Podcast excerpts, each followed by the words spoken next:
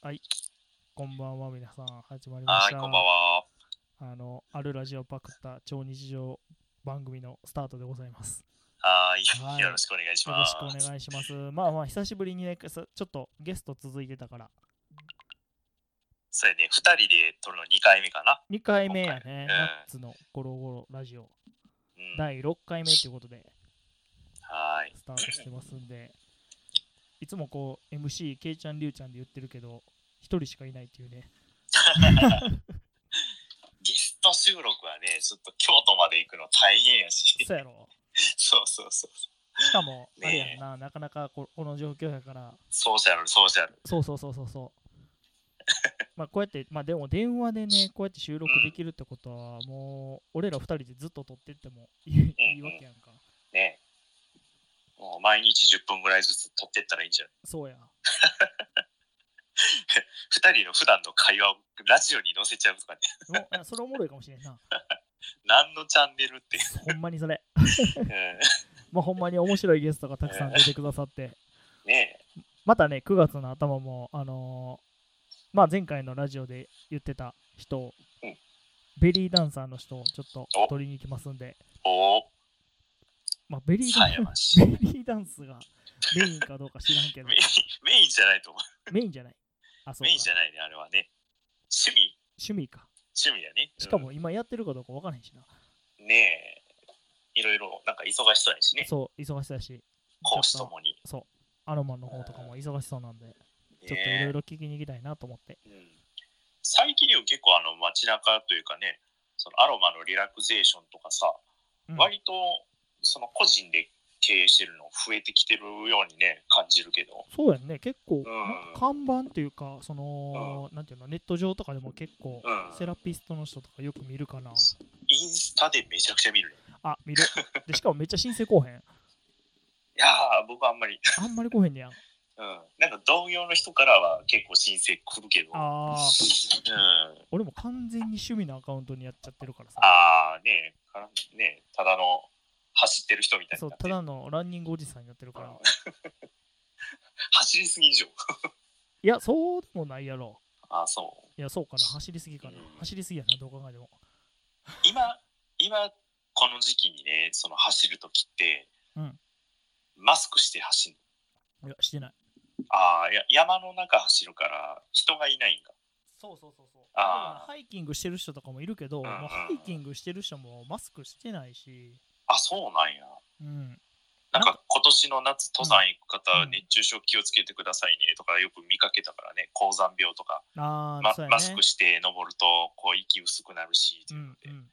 そうでもないんやそうでもない。あ そうなんやなるほどだからそれこそ、あの、ケイちゃん富山出身やん。うんあの、今年立山行きたいなと思っててんけど、ああ、今年は入れんからね、立山。そう、あの、テントバーとかも予約取ろうと思ったら、もうやっぱこう、うんなんていうの入れてくれてるけど、うん。うん。制限してるとか。あ、立山で思い出した。僕のね、いとこがね、うん富山で看護師やっててね、うんゆきちゃんっていうんやけど、んめっちゃ名前出してるけど、うん。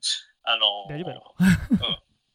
あの、多分室堂のね、ところのう救護所で、夏の間ずっとね、あのー、診療所で働いてる。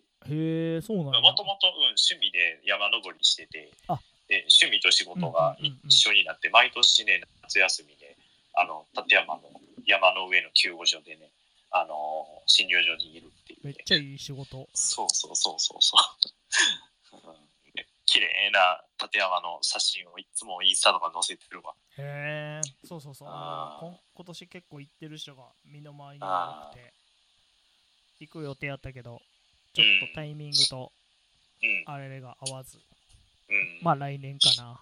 うんうんうんあれで今その山とかも多分普段より人の出入り少なくなってるからさその道がねうん。なんていうかちゃんと整備されてるんかなとか草ぼうぼうになったりしてないああ、いやでもね、多分ね、そう、山整備する人もやはるから、こう登山道とか、あーうんうんうん多分そういうのでやったはるから、意外と綺麗に行ってるんじゃないかな。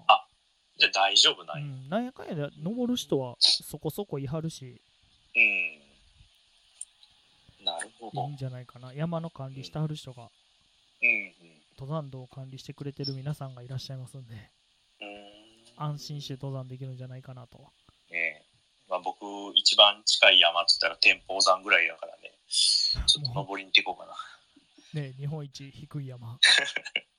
どこに山があるかわからんぐそらういな。。目印だ け低。目印だけやもん ね。そうそうそうそう。山って言っていいんかなあそれうそうそう。海遊館入った方が高いんちゃうかなと思います。そうそうそう。ねえ、誰でも登れる。 そう。気がついた山。そう。 100 あれ、山って言っていいんかなどどうなんやろう。どんどん縮んでるちゃう。うなんやろう。縮んで変更は そうしないなと。思うけどあ、へっこんだりはしへんけどな。なんかうんし沈んでってそう、ど んどん。位置的に。うん。う海のすぐそこやからね。。。そうそうそうそうそううん気がついたら海抜マイナスとかになってへんかな。えらいこっちゃやね。 山、山登ってんのに海の底みたいほんまや。な。うん。あの辺は埋め立てじゃないもんね、大阪って言っても。いや、えっとね、港区はね、確かほとんど埋め立て地らしいよ。あ、埋め立てなん港や。区とか大正区とか。うんうん。で、西区のあたりも、もともと埋めた、もともとというか、あの辺も全部埋めてあるっていうのは、あの、僕が訪問行ってる患者さんのおじいちゃんおばあちゃんから聞いた。ああ、じゃあ昔からやる人にね、そうそう。そまう言って。ああの、ほら、昔、大阪城とかってあの辺、お堀が多かったってうんうんいううので、んそうだ川、うんうんで川と海のなんていうか間ぐらいの、うん、ちょっと海水混じってる川うん。へ出たらいいかえ。そうだから結構ねこの夏場とかね、ま、西区の中走ってたらねふわっと川のそばで磯の匂いがするあ、そうなんや。混ざり合ってる感じなんや。混ざってるうんで潮の満ち引きで川逆流してる時とかあるし、へうえ。ん、いや、その辺全然行ったことないから さ、毎日走ってる人じゃないと分かんないっていうねそれ、絶対分からへんと思う。しかも、バイクとか自転車とかじゃないと分からへんやろ。うん、ちなみに最近仕入れたネタでねあん。あの僕いつも訪問の新旧回ってるのが大阪市の西区が多くておうんうん。西区にね新町っていう地名あの住所のところがあって、はいはい。そその辺りってねあのもともと遊郭がバーッとあったそうでね遊郭とか、うんあのなんていうか芸妓さんとかのなんていうのまあ、よ演劇とかみたいあのー、吉原っていうやつね、昔でな、言う、。うんそうそうそうはそう、いはいがあったらしくてであの大阪城に秀吉さんが大阪城建てたでしょ、うん。で日本で初めてその遊郭っていうものをそこに作ったっていうのを最近患者さんから聞きましたへえ、そうなんや。はそうそうそうい、意外と。うんで今はね町工場というかねちっちゃな鉄工所みたいなのがちらほらあったり普通にマンション建ったりして何にもその跡形もないんやけどね、うん。うん、たまたまこの前、あのー信号でパッと止まった時に、うん。あのーマンションの敷地にねなんか石碑みたいなのがあって何やろうと思って、うんうんわざわざバイク止めて 聞いてちょっと時間余裕があったからねでそれ見たら昔ここにあのなんていうの芸をするなんなんて言ったらいいの劇場じゃないけどあがあ、みたいなのが。ありましたとへえそうそうそう意外とそういうの好きよね、ってケイちゃん。好き好き好き、なんかすごい雑学的に結構見てるよね。うん、うんあんまり深くまではあの掘り下げたりしないけどあの結構そういうの気になるからあ、あったんや、くらいの。そうそうそうそうそう何があったとかまでは調べないけどこんなのがあったっていうのはめっちゃ見るああ、いやでも確かに走ってても、なんかそういう、今まで見てなかった石碑とかよく見ちゃう。ねえそう、宇治やからさ、あの、鵜飼あー鵜飼のあー海湯のやつが飼育されてんねんけど、今日は調子どうかなとかって勝手に確認しに行ったりと か。あ、今気日、になるですそうね、あ、今日元気に羽ばたいとるかみたいな感あー 気になるよね じ。そう。あとなんかさ同じ公園で同じ時間に必ずその散歩とかウォーキングしてる人って絶対いるやんああ、わかる。あの、同そういじう人ルート走ったら絶対合うとか、そういう人ってすごい気になるよねめっちゃ気になる。この人あ何れなんや今日ろおらんみたいなねそうそうそうそうそう。あれ気になってねどなんか毎日そこ同じ時間通っちゃう絶対そのタイミング行ったらベンチでなんかやってるおじさんとかね。 わかるわかる。うん、大阪とかめっちゃいそうやもんな。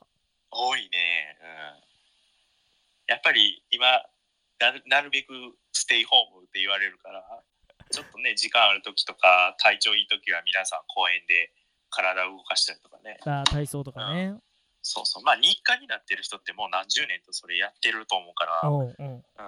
なんていうかね、ステイホームはあんま関係ないんかなっていうね。 確かに、もう結構なんか集まって体操とかしたはる人も、まあラジオ体操はやっうんソーシャルディスタンスで広げたはるけど、いや、もともとあ両感手覚広げ、てそうそう、もともと感覚広げな当たるやろと思いながら見てるけど、それで、うん。ぐるぐる手回すからね、そうラジオ体操は。本気でやったらまあまあ汗かくしな。ねえ。あ、今年夏休みは小学生のラジオ体操ってなかったんかうちはなかった。な。ううちの地域はなかったね。地蔵盆もなかった。ああ。あれ、なんか京都ほら、大文字誰か勝手につけてたでしょ。あれな、めっちゃ怒られてたな。 ねえ。あれ結局犯人見つかったのいや、どうなんやろ。そこまで追っかけてない。あの、ライトでなんか大文字のダイヤっていううんうのんあんな大掛かりにしようと思ったら結構人数いると思うけど、だあーかなり頑張ったんやろな。ねえ、普通見つかるでしょ。 見つかる。ねえ。よくバレずにやり遂げたな。ルパンかって思う。山詳しいから逃げ回ってるんかもしれん。まだ潜伏してるかもしれない。ほんまや。うんまあでも点だけでもやらはったけど、うんまあ京都人としてはやようやってくれたなみたいな感じで、あれでもすごいね、本点だけでね、当本に。番は点だけで、うんうんライトの方がまあ今年は話題としては目立ってるかなって。いつもと色が違う。そう。あれ、今日大文字やったかなみたいな感じ の、やろう思った人もまたすごいね、あれ。だいぶ壮大な作戦やったと思う。ういやー、あんな、ね、暇な人がいるんやなってーん。。ねえ。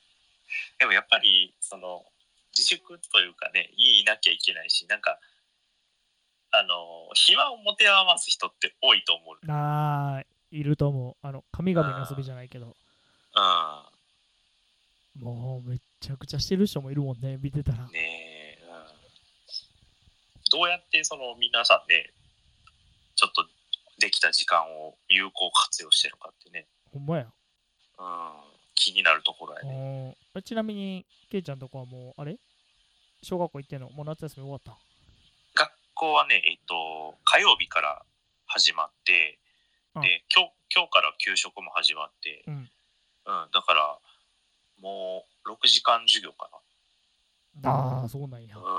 ん、この暑い中ね、クーラーとかもついてんの クーラーついてるけど窓は開けるから、意味わからん。しかも教室36、7人密集やし、うん、うん、どうなんかなっていう思いながらもね、まあ難しいとこやな、学校うん、もそうそう、なかなかね、まあ先生も子供はそうや症ね。状が比較的軽いとは言われてるけど、うん子供がそのね撒き散らしちゃう家族に感染させちゃうとかいうのもね当然考えられるからそうやな、なかなか言うそんな説もいろんな説出てるからね、あれ。ねえあのそういえばうんアプリですごい便利なアプリがあって、さっそうなきのりゅうちゃんにも送ったけうど、んああ、あれな。うん、コロナのね発生した場所とかその建物の名前とかそうやね。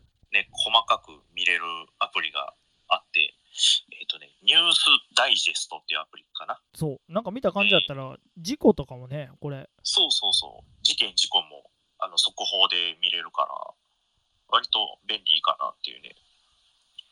で、これが本当にかた、かなり細かくね、えっ、と、何月何日に、どこどこの建物の、どこどこの会社でとか、どこどこの施設で、どこどこの病院で何人感染しましたとかまでね、結構細かく情報が載ってるんでね、ね、これおすすめです。そう。で、ニュ僕、今それ見てるんですけど、あの、うん自分の地域に最大震度2の地震がありましたっていうの全く気づかへんかったっていうのが、 地震あったっけって言って知らん間に。い そう、あの、震源地バリバリめっちゃ近いっていう。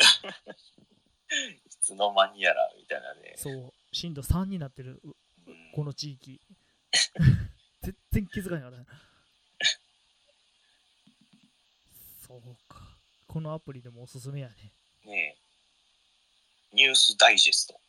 そう。ぜひ皆さん一回撮ってもら見ったらてみてください。結これ構ね、ちなみに、うんあの電車の運行状況とか、うん災害の台風とか自然災害の、あのー情報とかも見れるんでね、うん、天天気た今だったら台風8号の情報とかああ、えーそうやね。あの、ノロノロ台風。そうあとはそのゲリラ豪雨というか雲行きとかその辺とかもね全部見れるんでそうや。めっちゃ便利です。新しい台風の名前知ってるバービバービーっていう名前。ーバービーでしょ。 これ、いつも思うけど、これ、ネーミングセンスと思って、誰がつけてるんかほなんまになんか中二病みたいな名前になってる時あるやん、たまに。これでも日本で発生してる台風わざわざ外国の人が名前つけないでしょうん。あ、でもなんかな、どういう基準で決めてんやったっけな、これ。アジアかなんかで決めてんのかな、確か。これ人の名前をつけてるいや、なんかね、地域の名前とか、なんかその国の人の由来の名前とかで決めてるらしいよ。のうーんあ昨日だったかなテレビであの「ヒルナンデス」たまたまパッとつけて天気予報のところで、うんうん。台風の名前バービーですって言っててその日あのお笑い芸人のバービーがうんリモート出演してて はははなんか謝ってた は。 すいません、言うて。すいません代わりに謝ります遅くてすいません、言う て。めちゃめちゃ遅いらしいすしごね。うん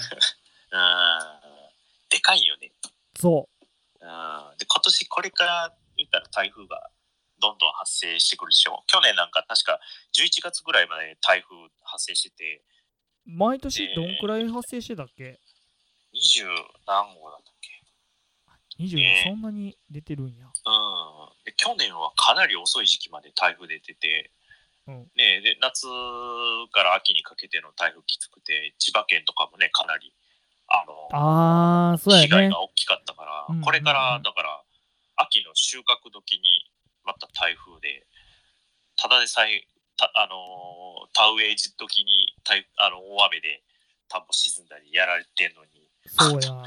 帰り入れ時で台風でやられて記録的な不作になるかも分かんないからね米がね、米に野菜に野菜もめっちゃ高いでしょ今高い。キャベツやったっけレタスやったっけなんかめっちゃ値段上がってんねんな、あれ。そうそうレタス一玉900円とかうね、 ん。やばいなレタス食べなくても死なんから大丈夫だけど、うんどんな、ねえもうなんか今ラジオ撮ってるけど、どんな主婦みたいな会話しとんねんって話になってな。ほんと気になったことだけ喋るっていうもねう近所やったら、あの、あそこのスーパー安いでって言い始めるかもしれない、これ。 ねえなんだっけなあのーそう僕がすごい今思ってるのうがん。日本ってうん。自分の国でその用意できんかったらよそから買えばいいやっていう国でしょ、うん、そうやね。うん、だから今農業をやる人もだんだん減ってきてるし、うん。食料自給率もどんどん下がってってるからうん。あの農業っていうのを公務員としてね国が人を雇ってやったらいいんじゃないのとかも考えたんだけどね僕が考えてどうこうなる話じゃないけど、でも農業って、うん、農業と医療はこれからやっぱ日本としては伸ばしていくべき分野やと思うけどね。それね絶対必要だと思うから、うん特に今僕富山までねあの田舎まに帰省する時って大阪からあうんのサンダーバード乗って、サンダーバードね。うん、京都通って滋賀通って、福井通って石川通ってって帰るんやけどあのも地味に時間かかるやつ。そうそうそうその道中ね結構その線路脇のなんていうか線路脇って割とあの田んぼ畑が多くてねそうやな 滋賀県取るとき特にな。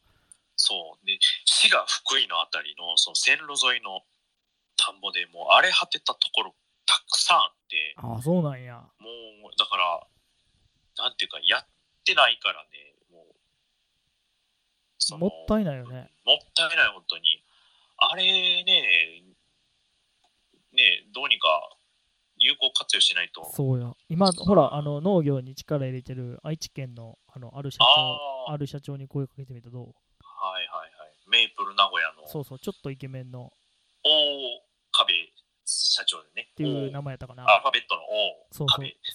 まあなんか世界の林と世界の岡部って言われてるくらいの、ああ、最 近めっちゃ朝早く起きてトウモロコシ収穫してあ る。ね、片や巻き割りをひたすらやってるよそうう、な。薪割りと。ほどんな暮らしやってるんまや。うん本当にやっぱり、あのー農業っていうところで国が見直してやっていかなきゃいけないなーっては思うよね、ほんまにそう思う。うん、よそから買えばいいじゃねえよそでも食料なんて絶対これから来るし、あのー今砂漠飛びバッタがずーっと大陸渡って 東に東に飛んできてるからねそうなんや。そうそうそうそうそうバッタね。バッタの大群が紀元前にはこう大問題になってるバッタね。そうそうそうそうそのうちビルとか食われるんじゃん。うんもう殺虫剤とか農薬で対処しきれないぐらい広がってるらしいからね、火炎放射器とかそんなんやろ。うん、もうそれでも無理みたいよへえねなどっかの県の面積と同じぐらいのうん。サイズのバッタの群れらしいからねやば。何千億匹へがー塊で飛んでくるから、もう爆弾でえぶなっんか飛ばすしかないよな。うん、そうそう やっぱ日本海渡ってこんやろ大丈夫やろとか思ってたらねやつらを渡ってこれるら しくて バッタそうそうそれだけの大群やからあの途中で力尽きて死ぬやつ出てくるでしょうん。死んだやつらが言うたら堆積してし浮き島になるのよあー、なるほどな。そこで一服してうん。また飛んで軍で徐々に数減らしながらもの。うん。飛んでこれるそうですごいな。だから、うん、日本島国やから大丈夫やと思ってたらねあいつら飛んでくる能力はあるそうなんだよ、へうーん、。あなんかさ、ほら、あのそう北朝鮮のミサイル警戒してるパック3やったっけ、あのミサイル。あああ迎撃ミサイ ル。あれで撃ち落とすあれ、バッタリーとか使えへんのかな。それ面白いね、迎撃ミサイル。ちうん、ょっとなんか、あのー、そんなにお金使ってるよりも、もうバッタ沈めることにお金使った方が。とかねあとはその農業をねそうちょっと本格的に、えー食料自給率今ほら3万も全然取れないでしょ、そうや。まあ、あれは長年日本が取りすぎてたから風減ってるっていう話だからう仕方ないと思うけどん。日本人大好きなサンマとマグロね。ねえまあちょっとねあの今までのねやってきたことを見直さなきゃいけないのかなっていうほんまや。うんっていうことをね、一鍼灸師が語っててもね、どうにもならないのよね。まあ、とりあえ ず、バッタは迎撃ミサイルでどうにかなるかなってそいうう。そうそうそう。うん、あ今調べたけ ど、パック3とかいうやつやろしい。あー、はいはいは迎撃ミサイル。いはい。うん、 テポドンを落とすためじゃなくて、バッタを落とすために使うってめっちゃ面白いです ね。すごいね、面白いね。それそう。なんか多分、そのうち、あの、ネットフリックスとかでドキュメンタリーになりそうな。自衛隊の主な任務、バッタの迎撃になっちゃう。そうやで。え、でもそそれも自衛、自衛やからな。それね、確かに確かそう。多分まずあの海軍のレーダーに引っかかって、に。うん、謎の物体があって言ったら、大量のバッタみたいな。何が起きたあの国はみたいになっちそうゃう。そう。で、多分巡回戦くらいが全員やられるみたいな感じ。面白い。だから、なんかの怪獣映画とか、うん、ドキュメンタリーで絶対出てきそう。出てくるね。そう。なんかほら、に日本 VS バッタみたいな感じ。ゴジラとかああいうでっかいやつじゃなくて、ちっちゃいのがたくさん飛んでくる。そう。そういう映画ってないよね。ねえでも気がついたらこう一体化してめっちゃでかなってるとかうん 面白いですね。なんか人間サイズになってすごいバッタが脅威とか合体しちゃう。そうそうそうそうバッタ VS 人みたいなめちゃくちゃ。いコロナよりもバッタみたいなや、そうなってくるかはわかんないよね。アフリカとかあっちの国とか、本当にバッタで今困ってるそうやからね。そうなん やうん。中東のあたりとか。うん。じゃあもう日本の防衛戦は変えるやな かそしたら今度カエルがあの大量発生してあの在来の日本古来の虫とか小動物を食い散らかし てほんまや。なっちゃうやばいそうなったらもう TOKIO の出番やね、な。あ、ほんまやな。うんあの、食べ、食べるやつやろ。グリル厄介ねそうや。バッタもグリル厄介でどうにかならへんのかうな。ん佃煮にするとか。あのね砂漠飛びバッターね美味しくないらしいよあ、美味しくないんや。日本実際のにあの佃煮の技術持ってもダメ。だね実際にね今飛んでるやつ捕まえて調理してみたいらしいけど、うんあの硬くてね身が全然なくて美味しくないんだってあ、素揚げしかないなあ、ーそれ。うん粉末にしてなんか練り込んだらいいんじゃない、ふりかけうん、今ほらなんかコオロギも粉末にしてクッキーとかにね練り込んであるのが売ってるそうであね、そうそうそうそうそう。うこんん、結構栄養価高いってね、昆虫食は結構注目されてるって言って。うん、宇宙とかでも持ってってるんかなあれ確かあ。ーどうやったかな食べたいかって言われたらいや、あのま まは、あのままはいいか。食べたことあるえー、虫はないね俺は、あの、バッタは食べたことあるんで、あ本当あの、バッタの佃煮と蜂の子。あー美味しい味はうん佃煮。ああ見た、見てくれだけグロテスクで、食べたら意外と普通に佃煮。 食感とかバリバリバリしてる。 ああ。蜂の子はリアルな食感やったな。ああ、ブチュって。そあう。ちょっと柔らかめのグミみたいな。あ、ああ、ちょっと僕も苦手かな。赤いやつ。まだ、あの、経験したことないからね。あ、じゃあ今度あそれはの、多分、高校の時にあの、尾瀬っていうところにうん。修学旅行行ったら絶対バッタ買って帰ってくるっていう謎 の風習があったからあ今 そう度なんや。今度大勢とか走りに行ったらお土産バッタ買ってくる ありがとう。バッタね、ないな。うん、え変わった食べ物、今まで食べたことある変なのって言ったら、出てもワニ何ワニと、ああとなんかな、ワニとカエルぐらいかな。ーカエル意外と美味しいよねカエルは美味しいねね。びっくりしたあれはうん。これ一番何やろ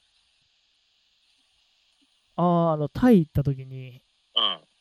サソリ食べた、サソリ。うん、あのカ カニにえぐみを足した感じの味やっうん。まあでも、食べれるは食べれる。たあまあまあまあまあうん。まあは食べれるっちゅったら食べれる見た目の問題だけであ。うん。なんかね、あの、僕、家の近所に万博公園あるんやけどうんうも、ん万博公園の中に民族博博物 館っていう民泊あっているうのあってあるなそうそう、あそこにね、面白い、あの、お土産売り場があってね、そこ面白いのがあって、うんうんなんかね、えっとね、世界のごちそうシリーズっていうのでね、うんあの、いろんな国のカレーのレトルトになったやつ、カレーとかスープのね、レトルトになったやつ売ってて、あーでも一回なんか送ってきたよなそうそうそうそう、写真送ったの。でね、結構いろんなのがあって、例え例えばね、カンボジア風の鹿のココナッツカレーとか、へえで、あとなんだろう、南アフリカ風カンガルーのカレーとかね、それあれじゃん南アフリカ原産のカンガルー使ってるから南アフリカ風って言ってるだけじゃなくてこれね、ちなみに使ってるカンガルーはね、オーストラリア産のカンガルー。全然南ア フリカ全然ちゃうやんあとはね、アフガニスタン風ヤギのカレーとかね、それあれちやななみにオーストラリアのヤギ使ってます。基本オーストラリアだよなうん。ほんで、これの中にね、ちょっと面白いのがあってね、うブラジル風んうんピラルクのココナッツ煮込みとかね、ピラルクピラルクってあのめっちゃでっかいでかいや淡つ水ね魚ね。あのうん。釣りの山根兄弟とかが狙ってるやつねそうそうそうそう。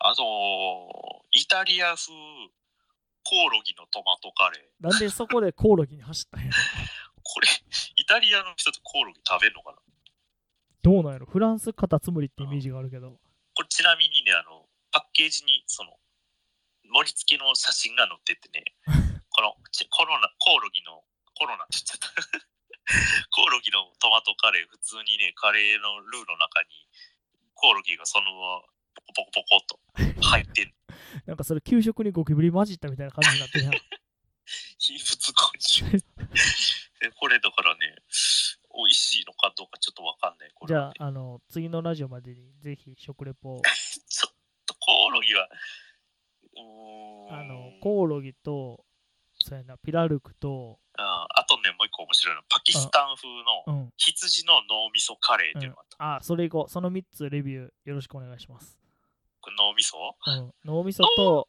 コオロギとピラルクコオロギはね、結構勇気がいるね。ちなみに、コオロギのトマトカレーね、一食ね、これ741円って割といい値段する。割といい値段する。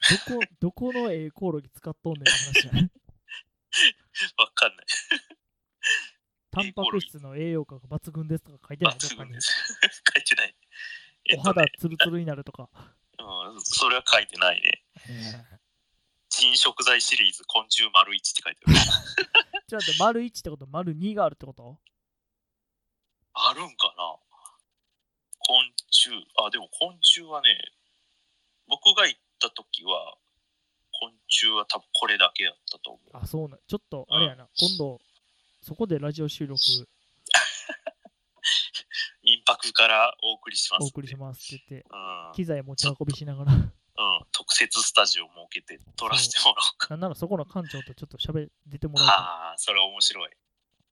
民泊ね、結構ね、楽しい。い面白そうやねうんあの、万博公園って入るのに、ゆ一等入場料で大人、いくらだっけ ?250 円かなんかかかんのよ。うんうんで、さらに民泊入るのにね、大人ね、いくらだっけな ?1000 円ぐらい入場料かかんのよ。まあまあ取られんなけどね、あの、民泊のね、中はね、あの、1日入れるぐらいへえ面白い面白い。行ってみよう僕一人で行今っ度たら多分1日入れる。確かあの一回東京の国立博物館とか行ったけどうんあれも一日入れるなと思ってあの、上野のとこ。そうそうそうそうそあそこは、すごい楽しいね。うあれは面白かったうん。ゼロ戦にボーンと置いてあったありと置いかてあねる。そうそうそうそううんあそこは本当に一日入れる。そう上野動物園より一日入れる。上野動物園入り口で写真撮って終わりやと思う。上野動物園行かんかったわ、結行かへん局。かったよ。 博物館の方に行った。そうそうそう。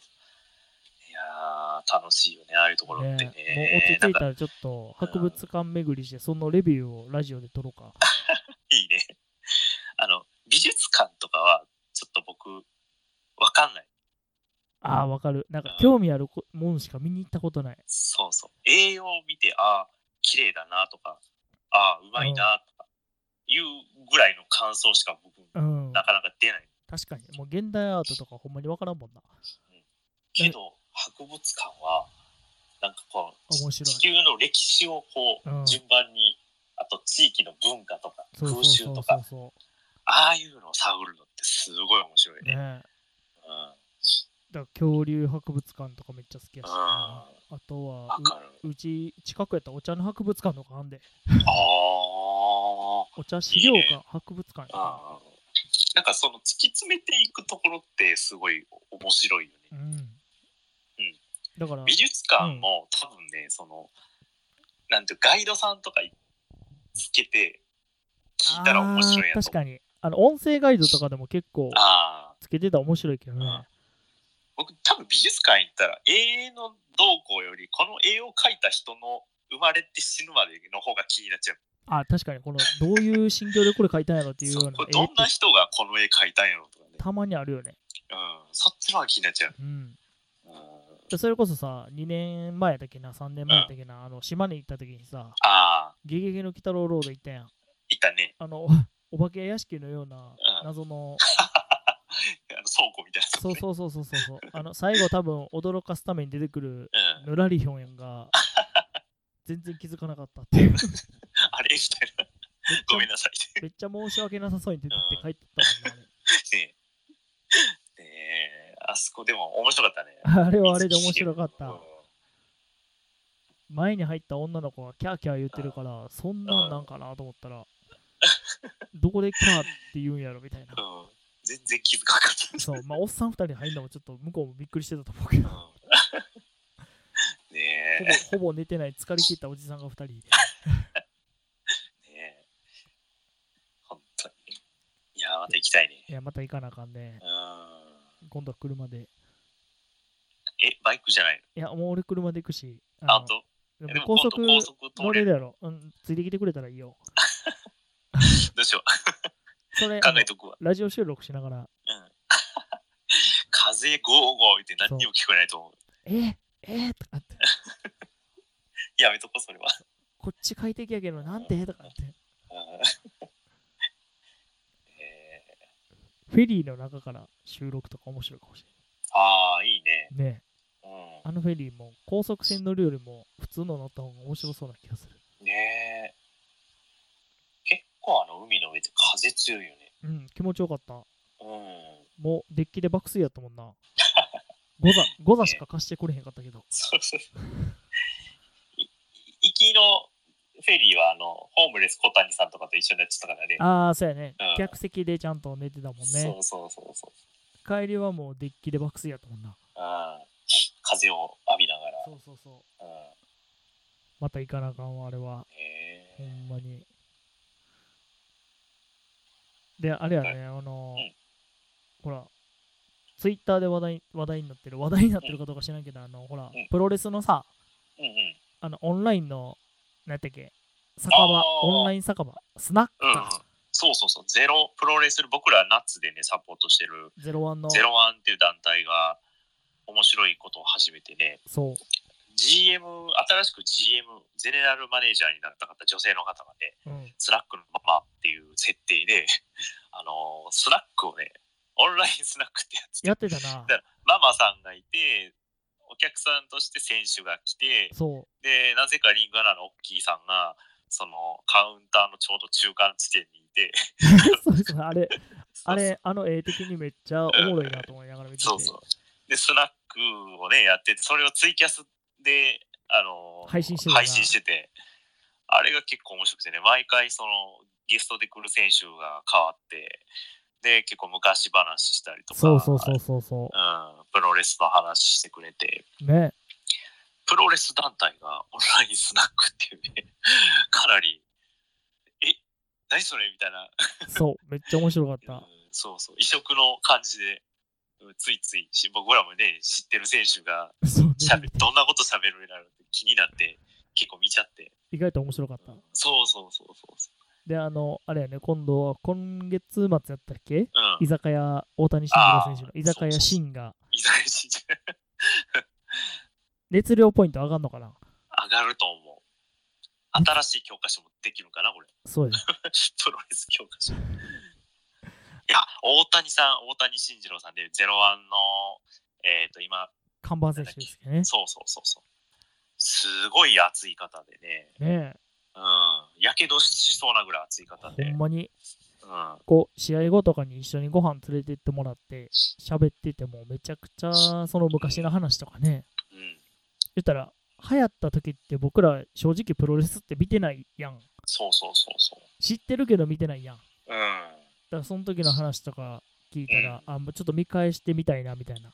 ねえ結構 YouTube で昔のプロレスのね、試合とか見それうたりするからそうそうそう。探したら、あ、これが言ってた試合かとかね、なあ、うん、今、 今結構バラエティで、こうんう、千鳥とかにいじられ倒してるけど、長州さんとか、武藤さんとか、うん。あの辺ももう伝説的な感じの人やからね。そうそうそうそう。プロレスが一番多分全盛期だった頃のね。そう、多分大谷さんとかが入るきっかけになってるくらいの選手なのかな、あの辺の選手っそうて。そうそうそその次の世代の選手やからね。う。うん。まあその今はゼロワンの若手の選手なんかは、大谷さんの試合を見て、ゼロワンに入りたいっていうのあそうで、プロレスで始めたっていう方がね、結構多いっていうので、だってこの間、天下一ジュニア優勝した子も、めっあちゃ若い北もん村ねさ。北村君も若いもんね。ね、まだ20代前半だっけ前半ね。くらい確か優勝すごいと思って。ねあの治療してる時はすっごいあどけない感じで、あ、ほんまに大学生のちょっとスポーツやってるなって感じの子なんやけ ど、ね試合になると、まあ、強いからね。ねジュニアだから、えっ、と、100キロ以下の選手なのかな。そうそうそうそう。うん。あれ結は構面白、うん、プロレスラーの方体作るのもすごい大変だと思うのよ。いな。ね。うん、なんか体重増やそうと思ったらね何ぼでも増えると思うけどやっぱ動けるベスト体重というかねそうそうそう。しかもうん攻撃を受け切らなあかんから、そう耐えられる体を作るってすごいなと思って。それを40代50代とかでもね現役でやってる方たくさんいるからね今のプロレス界って、すごい。うんそうそう大谷さんも今47歳かなあ、そうやね。うん田中将人さんも同じ年でしょ確かあ、同い年なんや。確か同じだったと思う同世代くらいやそねう。そうそうそう一番二人が元気やけど。一番二人元気やね、ほんま。そう 元気すぎる日野選手とか、日野さんあたりが多分同世代。ヒロさんがね俺僕の年一つ上だからあね今今年36歳の多分ほぼ同世代。そう、日野さん、日野由里さんはあの、枚方出身のね、そう、イケメンレスのラー。さんで、うん、なんか、若い頃、あの、ジュノンボーイのコンテストで結構ええとこまで行ったって聞いたよ。ああ、そうやね。うん、それが今や、すご い。人間2人分くらいの大きさになったはって。めちゃくちゃでかいよね。 うん。ツイッターも面白いから見てほしい面。白い、面白い。ど日こ野さんが、ほら、去年、あの、ひ日野さん今、千葉県に住んでて、うん。で、去年、あの、台風の被害かなり千葉県大きくて、ああ、やでっ、たはったね。うんなんか、いそろういそろうと。災害支援っていうので個人で動いてで他のゼロワンの選手なんかも一緒に行ってあの水に使ったなんていうのもの家屋を撤去とすかるねとか。うねん。うん、あんなのすごい精精力的にやってたねやったはったね、あれう。んいや、すごいなと思うわ、ほんうんま。でも、千葉と言ったら極悪いちごだね。告白いちごだ 僕ら大好きなそう。そろそろ SE 作ってくれへんかな。 聞いてくれてんのかな、このラジオ。あ聞いてよ いや、知らん。聞いてないでしょ聞いてないでしょ ねえもういきなり行って収録させてもらったほんまや、アニーさんキネ捕キネまマえトて。スに行って。そうや、うんキネマトスいったらカオス状態になりそ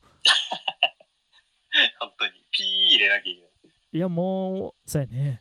やばそう。まあまあ、P 入れないのが一番面白いけど、ねこのラジオ P なんかもうほとんど入れてないからねうん。 本当、何のチャンネルって言われてる。一応、あの、医療福祉の面白い人を、あの、ココロロココロロして、ね、引っ張ってくるって言ってるけど、医療福祉に出てもらってるのまだ2人しかいいんから な。 うん、まだね、これからね、そう、これから、これから増やしていくっていう。そうそう。まあ、医療福祉ね、面白い世界やしね。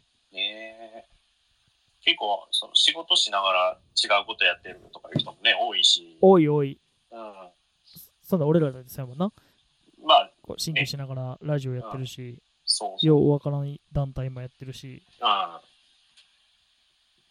ん、ねえ、何やっちてょっんとの ね、まあ、自分の本業はね、しっかりやらなきゃいけないと思うけど、そうなかなか今、あの医療業界コロナで大変なそう、大ダ変メーやジを受けねた。りもするんでね、うんまあね、死なん程度に働いて、そうそう、死なん程度に働いて、うん楽しく過ごすっていう。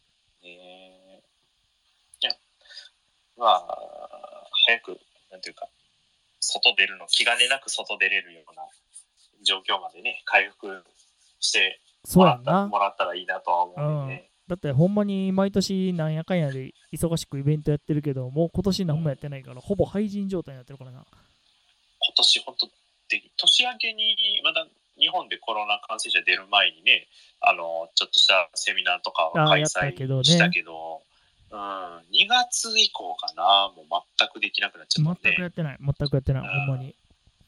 当初だったらまたね離島過疎地とか行こうかっていう話したそんでう言ってたのにね、うん岡山も行きたい行きたい言ってて、なかなか行けてないし、岡山に徳島に、海士町に、うん、沖縄沖縄沖縄はもうあのある団体、ウブドベにつあいあていってズブ楽しズブまして、そうそう、ズブズブな関係金で曜。まで、うん、ね、そうそう今ほら、この間送ってくれた福祉留学とかもやったはるやん。ああ、うん福祉留学ねそう、結構ね、やっぱほら、施設とかってさ、あのうんうん学校とのつながりはあるけど、そういうつながりないやん。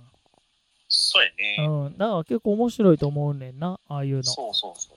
なんか、まあ、そのし社会人でもね、あのー他の施設見て回ったりとか、そやっぱり何かしらこうプラスになるものってあると思うし、うん学生さんだったら学生さんでねあのどんな環境で仕事するんかとかねわ早いうちから知っとく知っとけるっていうのはすごい大事やしう。ありやと思学校で割り当てられるその現場実習とかってなんていうかやらされてる感ってすごい出ちゃうと思うから。う。うん。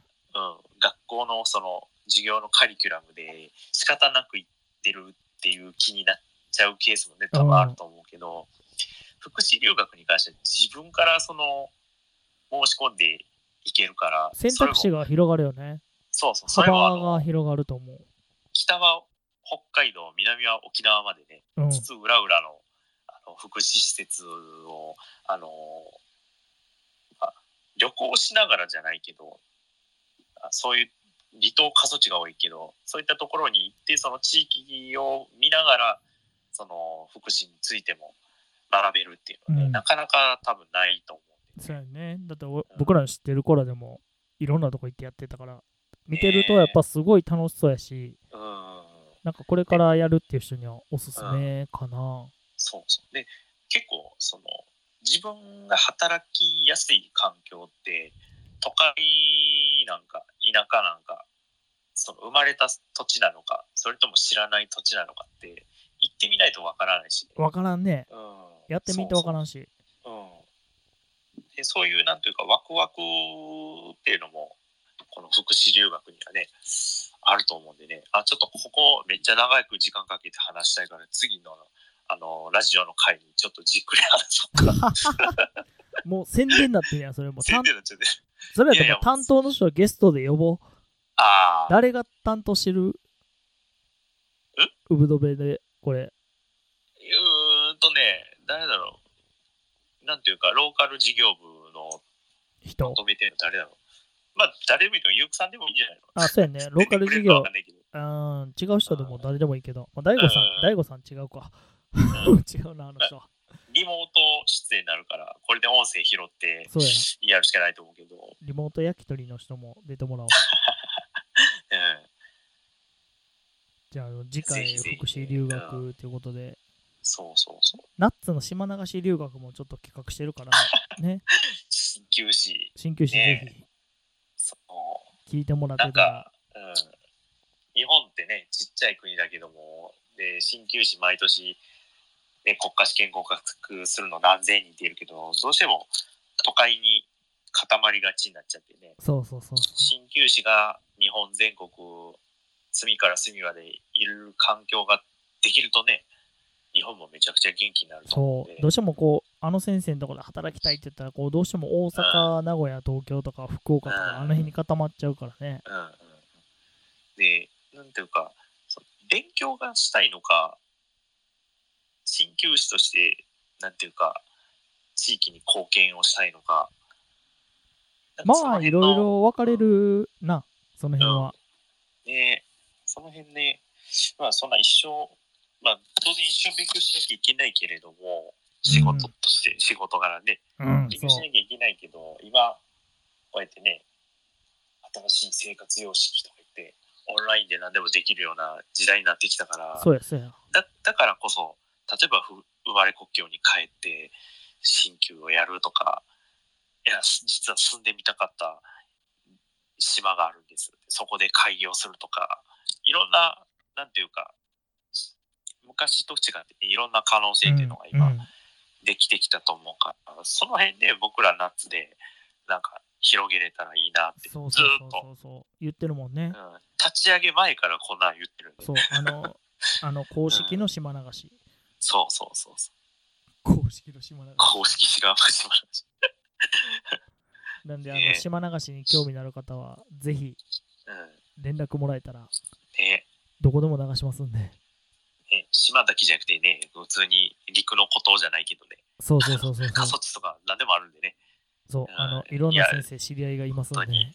うん、ふふるさと帰ってやりたいんですって言ったら、その地域のね、社協さんとか福祉施設とかね、どうにかつなげますしね。そう。ねうえんそれ以外でもいろんな方法ありますんで。ねうん、えはーいまあ、こんなもんかな、今日は。 1時間経ってんねん。そうやね。あの、ラジオ自体は4、50分。うん。うん。なんやかんやで喋ってる。ねえ、もじゃあもう締めちゃいましょうか。 う、そろそろ締める。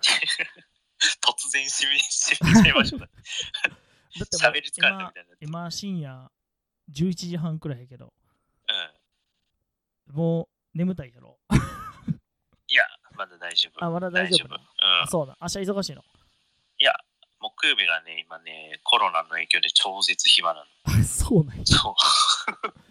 そう。またあれじゃん、キングダムのゲームしすぎてんじゃん。いやいやいや。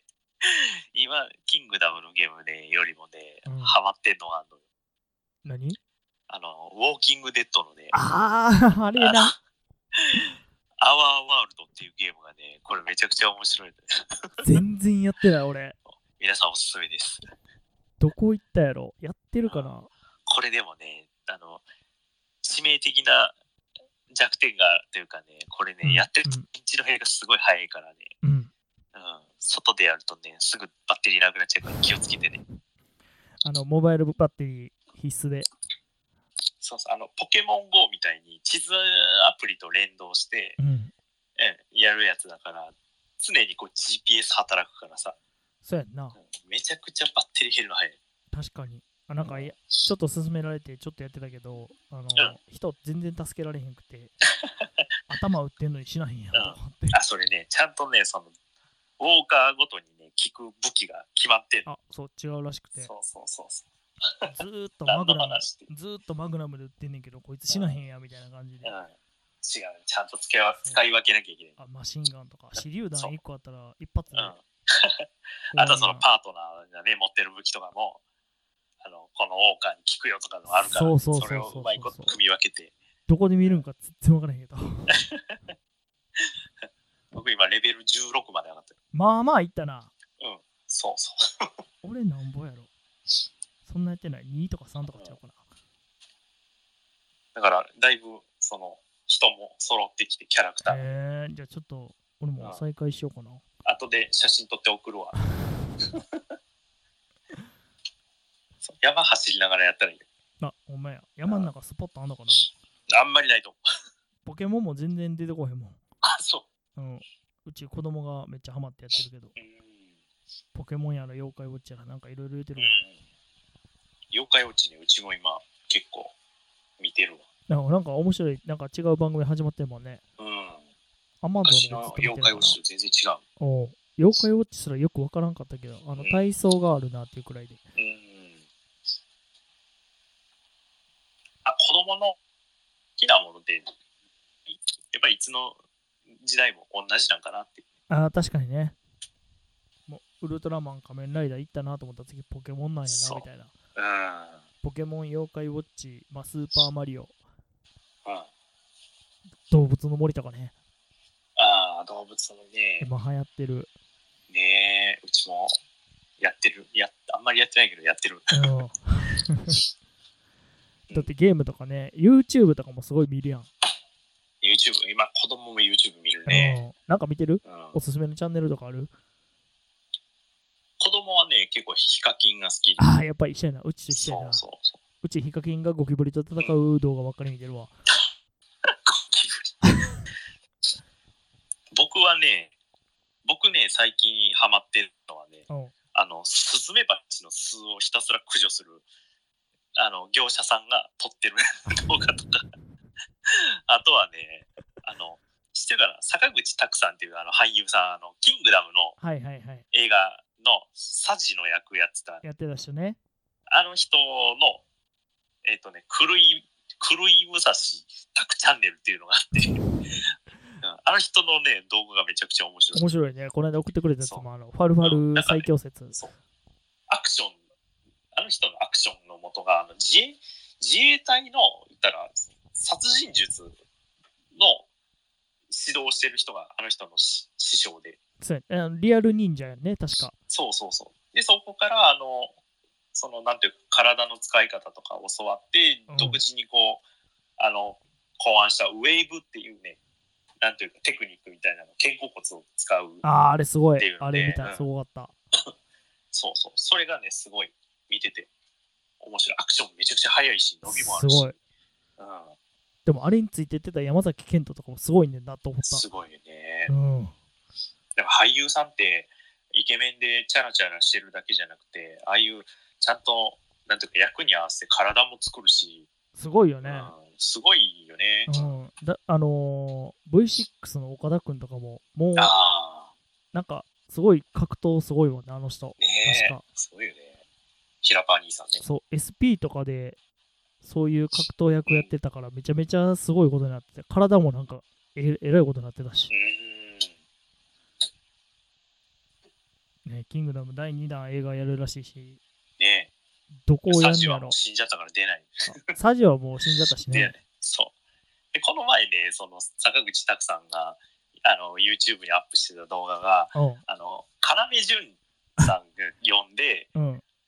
要潤がねあの大木軍の党党ね役してて、ファルファル。でそうそうそうそうそう党にそのウェーブでファルファルやるそのやり方を伝授するみたいなやつそでめちゃくちゃあれ面白かった、うん、面白かった。フファルファル最強説やもんね。ァルファル最強です工房一体のファルファルファルファル。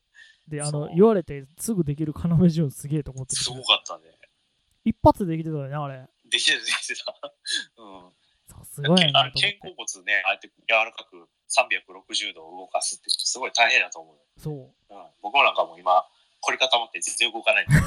めっちゃ運動なんもしてんもんな。そうそうそうそうそうバイクずっと同じ手で乗るからガッチガチになってるそうや今な。鏡の前でちょっと動かして全然動いてないはははは やばい、じゃああの、ぜひファルファルで肩甲骨を動かしてもらって。ねえフそァンのファル体操その動画を、まあ、Facebook にでも上げてもらって。チャンネル登録よろしくねライブ配信してたな、ファルファ ゆうちゃんなんか好きなハマってるチャンネルあるル。YouTuber? うんとね、最近見てて面白いなと思ったのは、あの、狩野英孝のゲーム実況。 コントローラー壊れて、斧勝手に出さないでのやつがめっちゃ面白くて、狩野英孝自体が面白いもんね面白い。うんでもゲーム結構するから、うん結構って言ってもまあちょこちょこやけど、うんうん見てて、あの、ツーブロっていうゲーム実況を兄弟でやったはる人がやって、うんツーブロツーブロはうん3人でやったはんねんけど、うんうん兄弟2人、音じゃと兄じゃっていう人なんやけうど、音じゃさん、兄じゃさんとおついちっていうその3人のグループでう YouTuber でやったはるんやけどう、んなんか自分がこう、その人らのやってるのを見て、うん面白そうやなと思って買うゲームが多い。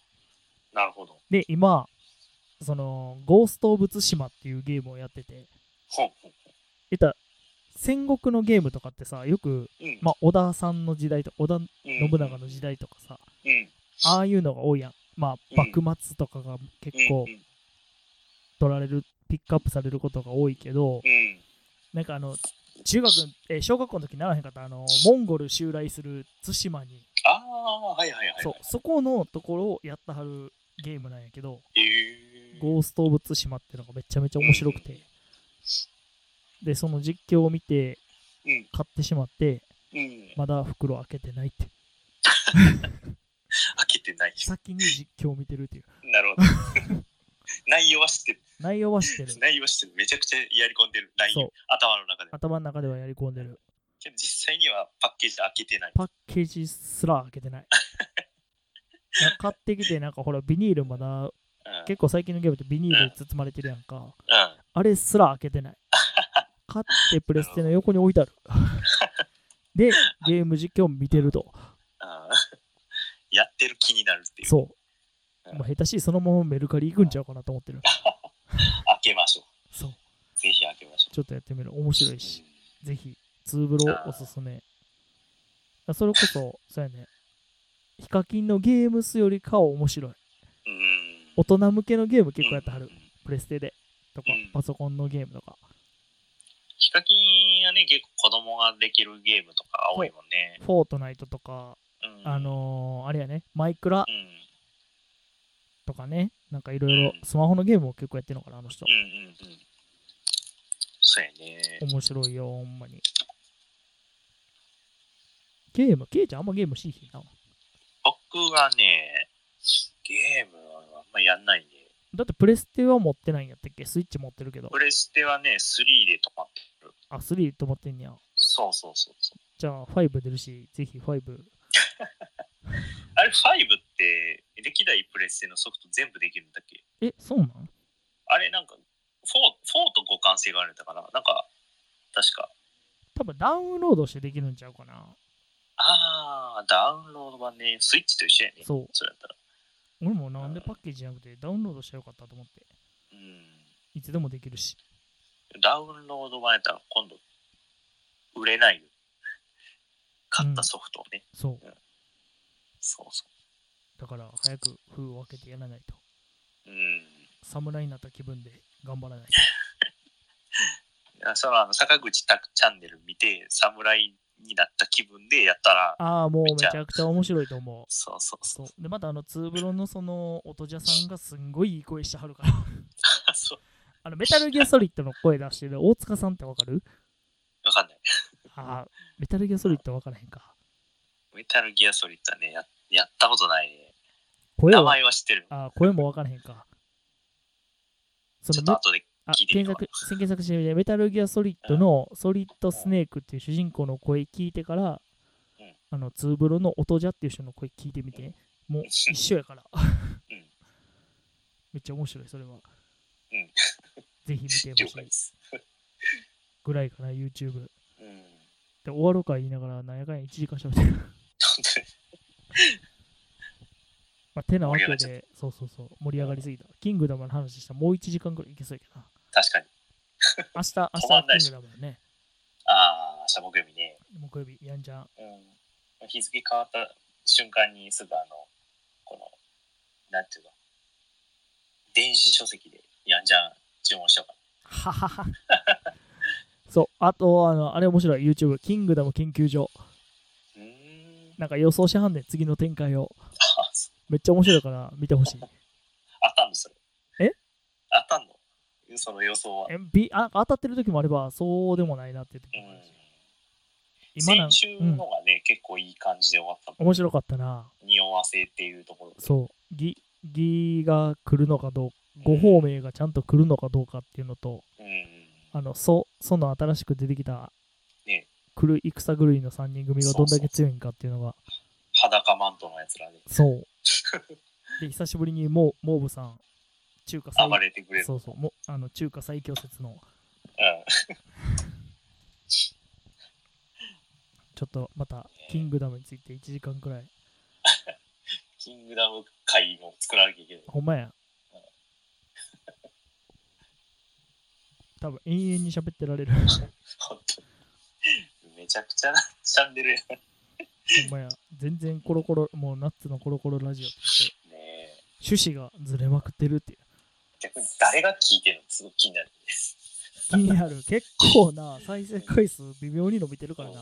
気になるわ、これ。まあ、間違いなく身内やけど、そうね。うんまあ、どんどん広がっていければなと思うけどね。本当に皆さんごめんなさいね、こんなんで。そう。まあまあ、あの、暇な時に、なんか作業しながら聞き流してもらえれば、朝の通勤時間とかに聞いてもらえたら、そうそうそうそう、くずっと笑いながらそう。聞いてもらえた一ら、日ハッピーな気分で過ごせると思います。多分ね。ね、まあ今日はこんなもんで、はい。ね。まあ次回はゲストを一ゲ人スト挟んで、か、あいやまた2人でやるかもしれんしね。うん、間、この配信がいつになるか分からんし。確かそう。っていう感じで、まあ間に挟んでやっていこうかなと思いますんで。に。うん。はい。じゃあまたあの、最後、番宣をちょっと、いつもやってる番宣をさせてもらいます。はいえ。っとね、このナッツのコロコロラジオってハッシュタグで調べてもらったら、あのー、Twitter、Instagram でやってもらうと多分僕のアカウントに飛ぶと思うんで、見てもらえればなと思います。で、あのーはい Spotify と Anchor っていうアプリで、ナッツのコロコロラジオって調べてもらったら聞けますんで、ぜひぜひ、はいあの暇な時フォにローしてください。そうですね、フォローしてやると、こうアップされるとピローンってお知らせが届くはず。そう。届くだからまたなんかやってるやんみたいな感じで、そうね、そうそうそうそう。聞いてもらえた細々とな謎に続いてるラジオなんで、ら。はい。ぜひぜひはい。はい。でね、あの番組の感想とかももしよかったらハッシュタグつけ て、ね感想いる面白いと思うよ。なんかツッコミどころ、実はその喋ってた内容それちゃうでっていうのが来るかもしれんし、ね。本当に。ね、まあ、これからどんどん面白いゲストをいろんな人呼んで、はい。聞きたいことたくさん聞いてやっていこうかなと思いますんで、皆さんぜひ、コーナーやっていきますんで。はい、フォローよろしくお願おいい願たいししま。ますす。じゃあまた次回、そんじゃまた。はーい。